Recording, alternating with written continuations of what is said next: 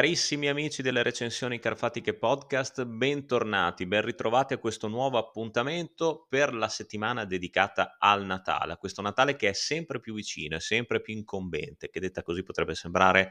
anche una minaccia potente. Però insomma, eccovi qui ancora con il vostro Carfa che vi consiglio, vi sconsiglia delle pellicole a tema natalizio in modo da poter allietare le vostre feste. Poi, eh, insomma, si spera sempre che la monnezza venga bypassata tranquillamente, però insomma anche qualche consiglio sui film che è meglio non vedere eh, a sfondo natalizio, insomma ci vogliono. Però questa volta vi parlo di un film che invece dovete assolutamente recuperare. Un film che farà contenti non soltanto gli amanti delle feste, non soltanto gli amanti del Natale, ma anche i bambini, i bambini di fatto, ma anche i bambini che albergano nel cuore degli adulti, perché stiamo parlando di un film che mette in scena tutti i beniamini dell'immaginazione, tutti gli eroi della nostra infanzia, tutti o quasi, sia quelli positivi che quelli negativi, soprattutto quello negativo che ci ha spaventato a morte durante appunto la nostra infanzia che è stata una delle nostre prime paure, ma ne parleremo. Il film in questione, protagonista di questa puntata, è del 2012, è diretto da Peter Ramsey, prodotto da Guillermone del Toro, e si vede naturalmente, ma anche di questo ne parlerò. Il titolo originale è Rise of the Guardians, no, non stiamo parlando dei Guardiani della Galassia, ma stiamo bensì parlando delle cinque leggende. Oh, va detto subito che Le Cinque Leggende è un film meraviglioso, che a me è piaciuto tantissimo, così ogni dubbio è fugato. E io spero che l'abbiate visto e se avete dei figli che abbiate portato anche loro all'epoca al cinema, perché vi assicuro che su grande schermo questo film è uno spettacolo. Come dicevo prima, è evidente, palesissimo che produce Guillermo del Toro perché il film, oltre ad avere dei colori memorabili che però non bruciano mai eh, le iridi, eh, ha dei colori brillanti, dei colori divertenti e frizzanti che alimentano l'atmosfera eh, gioviale, l'atmosfera festiva del film quando occorre, quando ci vengono presentati appunto i personaggi dei guardiani, ma un'atmosfera altrettanto cupa proprio come è caratteristica in molti film di Del Toro, che qui ha supervisionato l'intero progetto, eh, che sono altrettanto una caratteristica identificativa eh, del regista autore di Blade 2, della forma dell'acqua, il labirinto del fauno, eccetera, eccetera ho ehm, Rise of the Guardians, le cinque leggende, vede protagonisti appunto questi cinque eroi dell'immaginario collettivo, soprattutto infantile, Babbo Natale che è fantastico perché è tutto tatuato e parla in questo russo proprio così. E, ehm, abbiamo Dentolina, ovvero sia la fatina dei denti, abbiamo Calmoniglio, che in originale è doppiato da Hugh Jackman, fantastico, anche lui meraviglioso, questo coniglietto pasquale eh, che è maestro del kung fu, che mena botte da orbi e che lancia queste uova che sono fantastiche, queste uova esplosive, meravigliose. E abbiamo eh, niente meno che il più potente di tutti, Sandman, ovvero sia l'uomo del sonno, che si renderà protagonista nel film di una delle battaglie più epiche che io abbia mai visto per quanto riguarda un film d'animazione.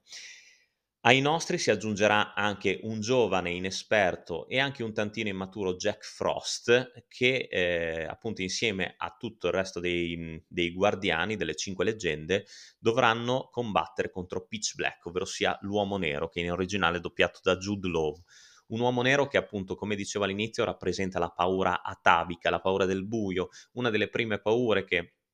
praticamente tutti abbiamo avuto da bambini quando eh, avevamo timore di percorrere dei corridoi bui oppure di entrare in stanze dove non vedevamo niente, avevamo paura delle tenebre, che appunto nelle tenebre si nascondesse il boogeyman, l'uomo nero. In questo caso Pitch Black, Pitch Black che vuole dominare i sogni e le speranze uccidendole dei bambini e vuole cancellare completamente il ricordo di questi guardiani, di questi guardiani del bene, delle festività, della generosità e dell'umanità. Pitch Black eh, Pitch Black vuole cancellare tutto questo e lo farà cercando di eh, annientare per primo proprio il, ehm, il, guardiano che più gli fa paura, che più potrebbe avere il potere di contrastarlo, ovvero sia Sandman. E il film appunto vede eh, mettere in scena la lotta tra il bene e il male in questa chiave secondo me meravigliosa, dove i bambini che ancora credono alle loro leggende, che credono ai loro eroi, avranno un potere fondamentale, avranno un'importanza fulcro per cercare di ribaltare la situazione a favore delle forze del bene. E il film eh, è pazzesco, è pazzesco, scorre benissimo, eh, tutti i protagonisti della storia ci vengono raccontati in una maniera secondo me perfetta, vengono tutti approfonditi quel tanto che basta. Ehm, abbiamo veramente un'unione tangibile quasi tra eh, le leggende e tutti sono simpatici, tant'è che è impossibile capire quale sia il nostro preferito. Ed è anche interessante lo sviluppo del personaggio interpretato, del personaggio di Jack Frost, scusate, che dovrà trovare la propria strada, dovrà essere pronto a diventare un difensore dei sogni e delle speranze del futuro di questi, di questi ragazzini e forse sarà proprio lui anche eh, l'ultima arma eh, contro, da usare contro le forze del male, forze del male che avranno dalla loro una potenza sempre più crescente e mh, mm, l'ansia dello spettatore è palese quando vediamo le luci del pianeta che si spengono perché i ragazzini non credono in più, hanno, eh, non credono più nei loro eroi, hanno perso la fede e piano piano il potere di Pitch Black va aumentando. Eh, un cattivo che è pazzesco quando entra in scena con questi effetti che sono mm, meravigliosi, sono quasi ipnotici, con questi destrieri del buio che fanno veramente paura quando attaccano, quando colpiscono, velocissimi e spietati come non mai. E, ehm, ovviamente avremo anche una sorta quasi anche di, eh, se permettete il termine, di empatia verso Pitch Black, che forse eh, ha un odio dettato semplicemente dal senso di solitudine, ma questo ovviamente non giustifica quello che fa. Insomma, Le Cinque Leggende è un film che comprende tutto, non soltanto il Natale, ma anche tutte le feste a cui eh, non soltanto gli italiani, ma anche eh, gli americani e gli europei sono più affezionati. E noi vedremo questi personaggi che si muovono all'unisono, completamente in simbiosi tra di loro. Le scene d'azione sono spettacolari, girate benissimo, così come l'animazione è perfettamente fluida e ripeto, l'atmosfera è brillante quando serve, ma cupa quando ce n'è bisogno. Per cui Insomma, non va sicuramente eh, trascurato anche il fatto di dire che questo film fu un grandissimo successo, venne anche nominato ai Golden Globe come miglior film d'animazione. A fronte di un budget di 145 milioni, il film ne incassò più di 300 milioni in tutto il mondo, per cui diciamo non un successo stratosferico, ma eh, un successo che comunque è andato a decretare anche una, una sorta di status di cult di questo film che è sempre un piacere riguardare. Eh, e il bello è che Le Cinque Leggende potete guardarlo non soltanto a Natale, ma potete guardarlo anche sotto Pasqua, potete vederlo insomma in qualsiasi periodo dell'anno, perché è ugualmente potente nella sua intensità narrativa, è ugualmente eh, intelligente nella sua ironia e, ed è perfetto, lo ripeto, nella rappresentazione di tutti i personaggi, perché affonda anche le radici nei ricordi piacevoli che abbiamo dell'infanzia, piacevoli e spiacevoli, come appunto dicevo prima, la paura del buio. Le Cinque Leggende è un film che secondo me non deve mancare nella collezione di qualsiasi cinefilo che si rispetti, che non soltanto è appassionato di film d'animazione fatti bene, fatti con intelligenza e fatti con mestiere soprattutto, ma anche di chi eh,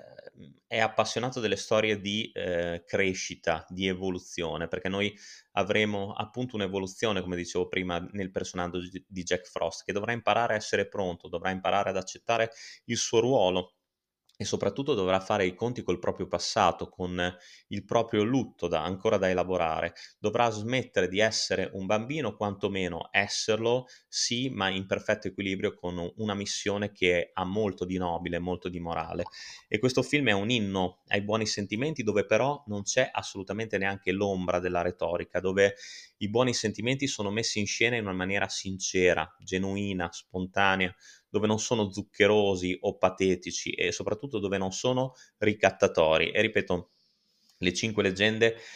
ha una, ha una, struttura, un impianto narrativo inattaccabile, secondo me inattaccabile. Fra l'altro mm, stiamo parlando, è vero, di un film d'animazione, ma ci sono delle riprese che sono fantastiche, estremamente dinamiche, con una regia comunque quella di Ramsey che è vero, non stiamo parlando di chissà quale eh, regista ecceso, però insomma fa il suo e sicuramente anche guidato da Guillermone del Toro dimostra di sapere come eh, deve girare un film d'animazione perché il risultato soddisfi anche lo spettatore più esigente, a mio modestissimo parere.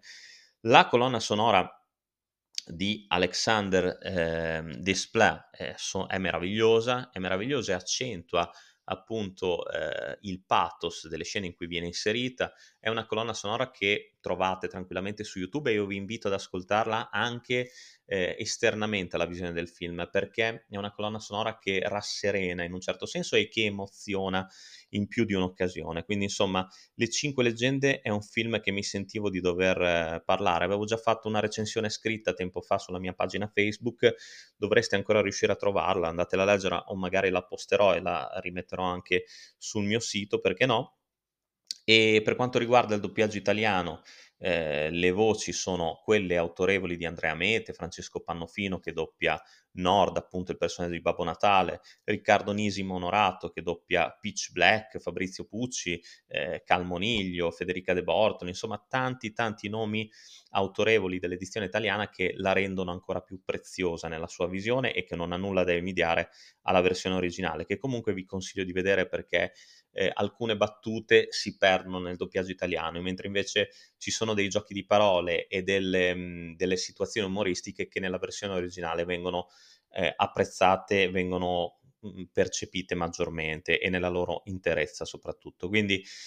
io non dovrei aggiungere altro, insomma, eh, vi consiglio veramente se non l'avete mai visto la visione delle cinque leggende, credo che si possa trovare su eh, Prime, se non vado errato, mm, comunque correggetemi se sbaglio, ma sicuramente in qua- qualche piattaforma streaming c'è, ma vi consiglio anche l'acquisto perché comunque nel- anche nelle versioni